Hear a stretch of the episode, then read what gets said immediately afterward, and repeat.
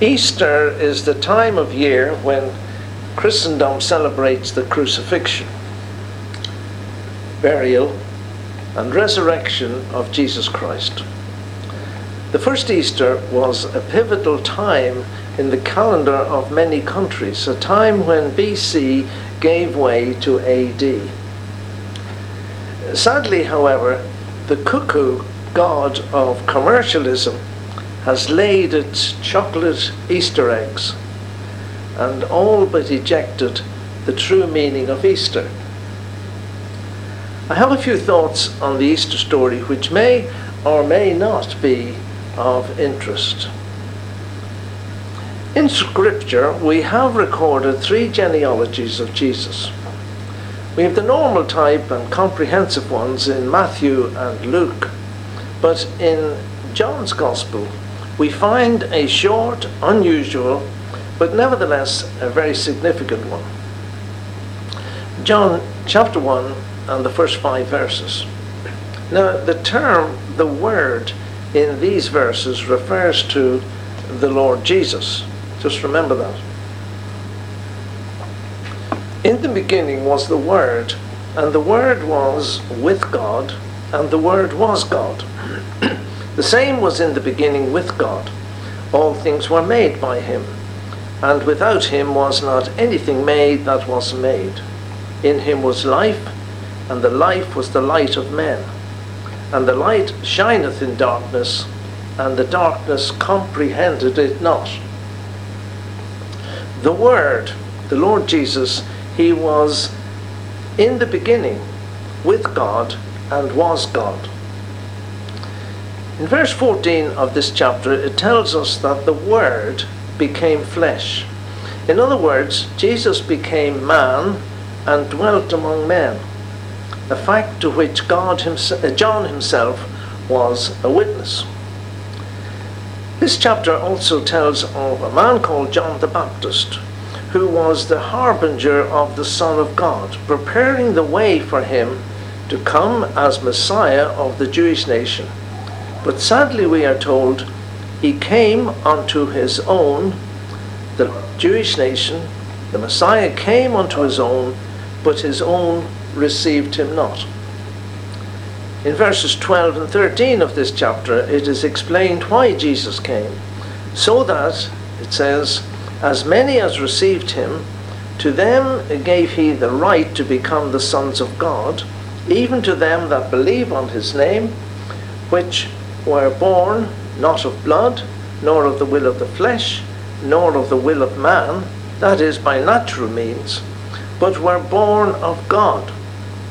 John the Baptist summed up the reason why Jesus came, who, on seeing him one day, said, Behold the Lamb of God, which taketh away the sin of the world. A few days later, when walking with two of his own disciples, one was Andrew, Peter's brother, John again said, Behold the Lamb of God. And the two disciples, on hearing him speak, turned and followed Jesus. Why did John refer to Jesus as the Lamb of God? For the answer to this, we must go back many years, in fact, around three or four thousand years, to Exodus chapter 12. It is here that we read about the commencement of a new Jewish calendar. Of course, the Jewish people had been in existence before this, but at this specific time their natural identity was fully confirmed. Also, at this time they were under the dominance of Egypt as slaves. So the time had come for God to deliver the Israelis from this oppressive tyranny, and so commands were given through his servant Moses. Let us picture a small Israeli family at this particular time. The father goes out to his meager flock with his son and daughter to choose a lamb. He tells them it must be perfect, without blemish, Moses had said. So they select the lamb very carefully and bring it in closer to the house in order that they may be able to carefully tend it. The children love having a pet lamb and they feed the lamb and nurture it. But then 14 days later, the father gets out his knife and goes to the back of the house. His son follows him out and sees what is about to happen. Stop! What do you think you're doing? His father lovingly draws him aside and explains My son, God is going to destroy all the firstborn in the land of Egypt tonight. You, my firstborn, will die unless I do as he says. I must take this lamb, examine it to ensure that it is without blemish, then kill it and catch the blood in a basin. Then I shall get a bunch of hyssop from the garden to sprinkle the blood outside the door on the lintel, together with the two side posts. Then we will close the door and wait. Tonight, a destroying angel will go through the land, but God has said, When I see the blood, I will pass over you. So this destroying angel will not come into the house where the blood is.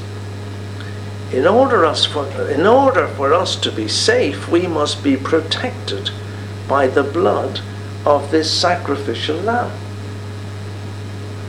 And so that night, many years ago, God's chosen people, Israel, they were redeemed from the power of Egypt, and that is why Israel as a nation has commemorated that deliverance ever since at Passover time. Now, moving rapidly forward to the time of our Lord, he is nearing the end of his earthly ministry at the age of some 33 years. We're told that the common people liked him. They heard him gladly. But most religious leaders disliked him exceedingly. He upset many of their man made rules and regulations and were constantly trying to trap him into blasphemy against God and against the Roman authorities by sedition without success. What we now call Palm Sunday commemorates Christ's entry into Jerusalem riding on a donkey with much popular adulation and praise. However, this was probably the last straw for the Jewish religious leaders, who finally arrested him, hauled him before a summary court of their own, and then ultimately before Pilate, the Roman governor. As they brought the Lord Jesus Christ to Pilate, what day was it? Why, it was the preparation of the Jewish Passover. On this very same day, when the Jewish people were bringing their lambs to the priests to have them verified as being without blemish, the Lamb of God, as John the Baptist had called Jesus, was taken to be examined and tried before Pilate. Throughout the land of Israel, those lambs which had been pronounced without blemish were being taken and slaughtered for Passover. And meanwhile, Jesus stood before Pilate, who pronounced his verdict on Jesus, the Lamb of God. I find no fault in him. Take ye him and crucify him. And so they took Jesus the sacrificial Lamb of God who was without blemish, they took him out to Calvary and cruelly crucified him. Now, some very important events occurred when Jesus was crucified. There was darkness over all the land for three hours. Jesus spoke uh, some sentences from the cross. There was an earthquake. Some graves opened and dead people arose. These, along with some other events, are all important, but time does not permit for us to elaborate on them. One or two I will mention. Jesus, before he dismissed his, spirit, cried with a loud voice, saying, It is finished. The meaning of this word is finished, accomplished, paid in full. The cost of man's salvation had been borne and paid for by Christ. He endured the punishment for sin due to me. The sacrificial Lamb of God had been slain and his precious blood shed. Jesus is portrayed many times in Scripture as a lamb. And I think the following verses that we will read may be the first as recorded in chapter 53 of the book of Isaiah, written many hundreds of years previously when the prophet describes Christ's future sufferings. A remarkable prophecy, or was it a freak coincidence? Surely he hath borne our griefs and carried our sorrows, yet we did esteem him stricken, smitten of God, and afflicted. But he was wounded for our transgressions, he was bruised for our iniquities. The chastisement of our peace was upon him, and with his stripes we are healed. All we like sheep have gone astray. We have turned every one to his own way, and the Lord hath laid on him the iniquity of us all. He was oppressed and he was afflicted yet he opened not his mouth. He is brought as a lamb to the slaughter, and as a sheep before her shearers is dumb, so he openeth not his mouth. It says, All we like sheep have gone astray, we have turned every one to his own way. That describes you and me. We have gone astray, and I must now either repent and accept personally Christ's death made for me, thereby acknowledging my sinfulness and need of a Saviour in Christ, just as that small family in Egypt years ago was once protected by the death of their lamb, so I can be protected from the wrath of a holy God because the Lamb of God has been slain in my place. Or alternatively, of course, as I have a free will, I may ignore all of this until someday I shall face a just and holy God on my own. When at the great judgment throne a guilty verdict will be inevitable. One other very important event occurred when Christ died. In the temple at Jerusalem, the main sanctuary was divided in two by a tall, large, heavy curtain called the veil. This veil separated the holy place from the most holy place and was and the only person who ever entered into the holy place was the high priest. This occurred once a year on the great day of atonement. Access to God by the common, common man prior to the death of Christ was unattainable except through a priest. So once a year, the high priest made a sacrifice for his own sins and then made a sacrifice for the sins of the people in the most holy place. It was an awesome event for any Jew and an extremely solemn occasion, and it still is, a Yom Kippur. When Christ cried, It is finished, and died at Calvary, this veil was ripped apart from top to bottom in the temple, thereby revealing the most holy place, a vivid demonstration of the end of the old covenant and the opening of a new way for a personal relationship with our loving God through Christ's death and triumphant resurrection a new covenant, agreement, or a new testament.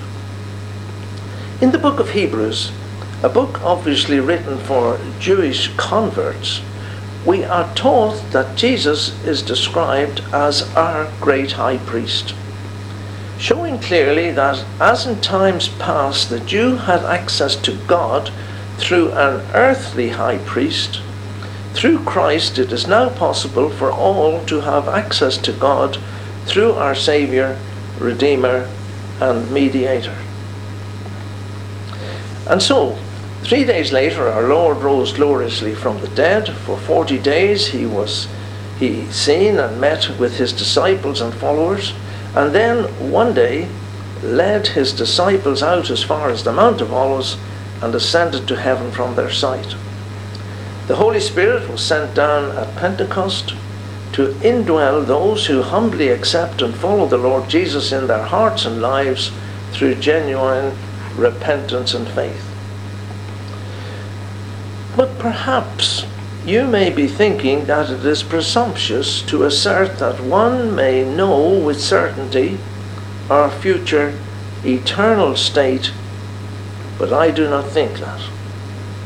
On the contrary, I believe it to be foolhardy, indeed a type of false humility, not to accept the Word of God as truth.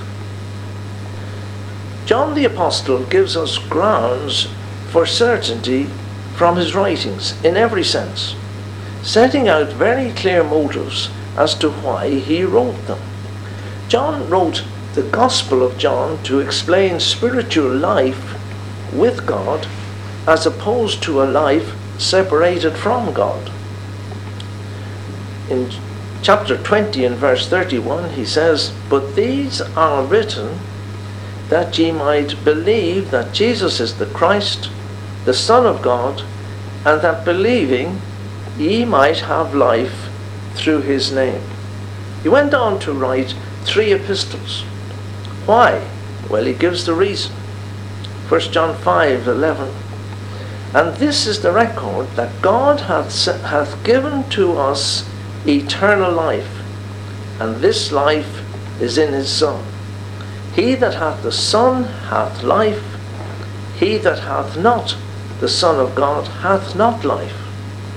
These things have I written unto you that believe on the name of the Son of God, that ye may know that ye have eternal life and that ye may believe on the name of the Son of God.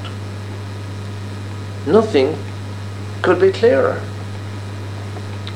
May we wish you all a happy Easter.